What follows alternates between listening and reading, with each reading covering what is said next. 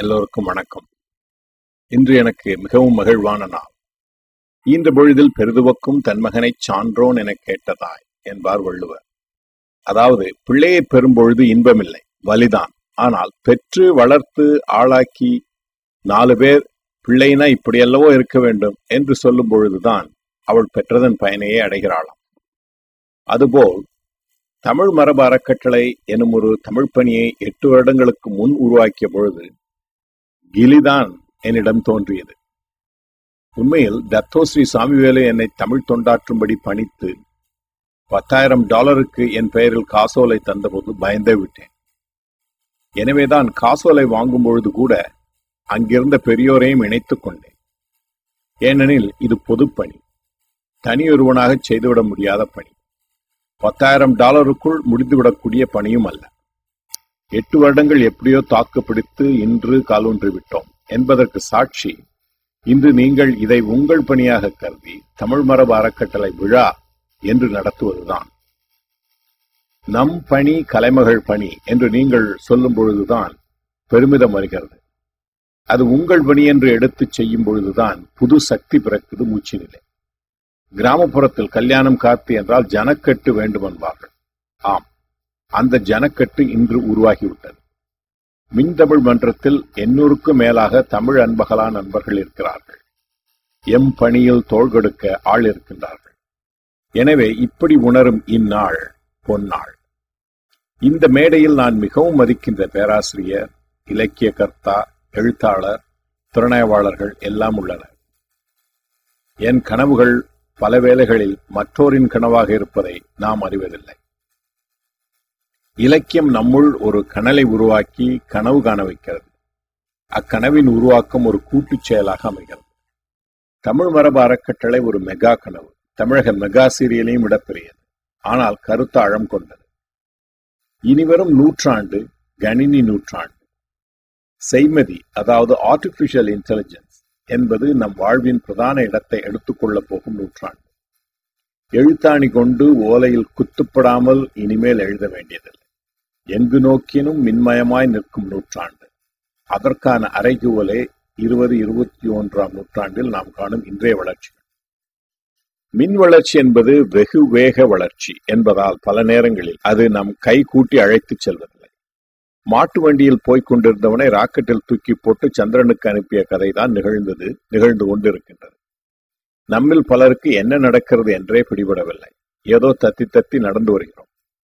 இந்த அபர்தமான தொழில் வளர்ச்சிக்கு நேர் எதிராக உள்ளது நமது பழமையில் ஊறிப்போன கவனமற்ற வாழ்க்கை. சின்ன சின்ன மாற்றங்கள் கூட நம்மை திக்குமுக்காடச் செய்யும் பொழுது எது நம் மரபு எதை நாம் பாதுகாக்க வேண்டும் எதற்கு முக்கியத்துவம் தர வேண்டும் போன்ற கேள்விகளையே மறந்து விடுகின்றோம். இந்த நிலையில்தான் நம் மரபு பேசும் ஓலை நூல்கள் கவனிப்பாரற்று அழிந்து வருகின்றன. சரஸ்வதி மகால் போன்ற சில நல்ல நூலகங்களில் பாதுகாப்பு பணி நடந்தாலும் நம்மிடம் உள்ள சொத்தை பார்த்தால் இந்நூலகங்கள் காப்பதற்குள் அவை அழிந்து கரையானுக்கும் பெருச்சாளிக்கும் போய்விடும் என்பதே நிதர்சனம். எனவே அவைகளை மின்னாக்கம் செய்து பாதுகாப்பது முதல்நிலை வேலை. பாதுகாத்து வன்தட்டில் சேர்த்து வைத்து விட்டால் எப்பொழுது வேண்டுமானாலும் படியெடுத்து மொழிபெயர்த்து திறனாய்வு செய்யலாம். இப்படித்தான் பழைய புத்தக கதையும் உள்ளது. சுஜாதா என்னிடம் சொன்னார் அவர் கதைகள் எல்லாம் அவரிடம் நகல் இல்லை என்று. இது ஜெயகாந்தனுக்கும் பிற எழுத்தாளருக்கும் பொருந்தும். மணியம் வரைந்த கல்கியின் பொன்னியின் செல்வன் ஓவியங்களின் கதி என்ன?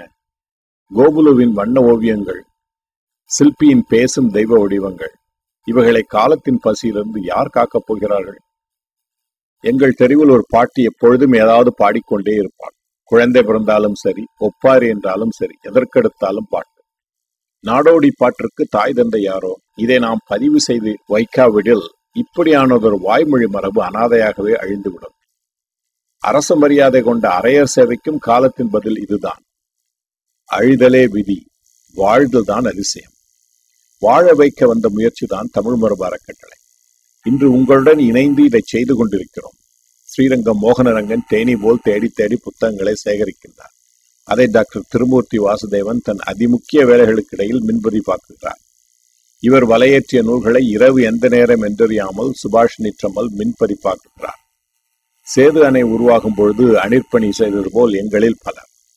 கணினி எங்களுக்கு ஒரு மெய்நிகர் உலக அமைத்து தந்திருக்கிறது. அதில் காலமில்லை வெளியில்லை ஆளரவும் இல்லை. ஆனால் ஆக்கம் மட்டும் உண்டு. இங்குதான் பல்வேறு தேசங்களில் பணிபுரியும் நாங்கள் தமிழ் பணி செய்கின்றோம்.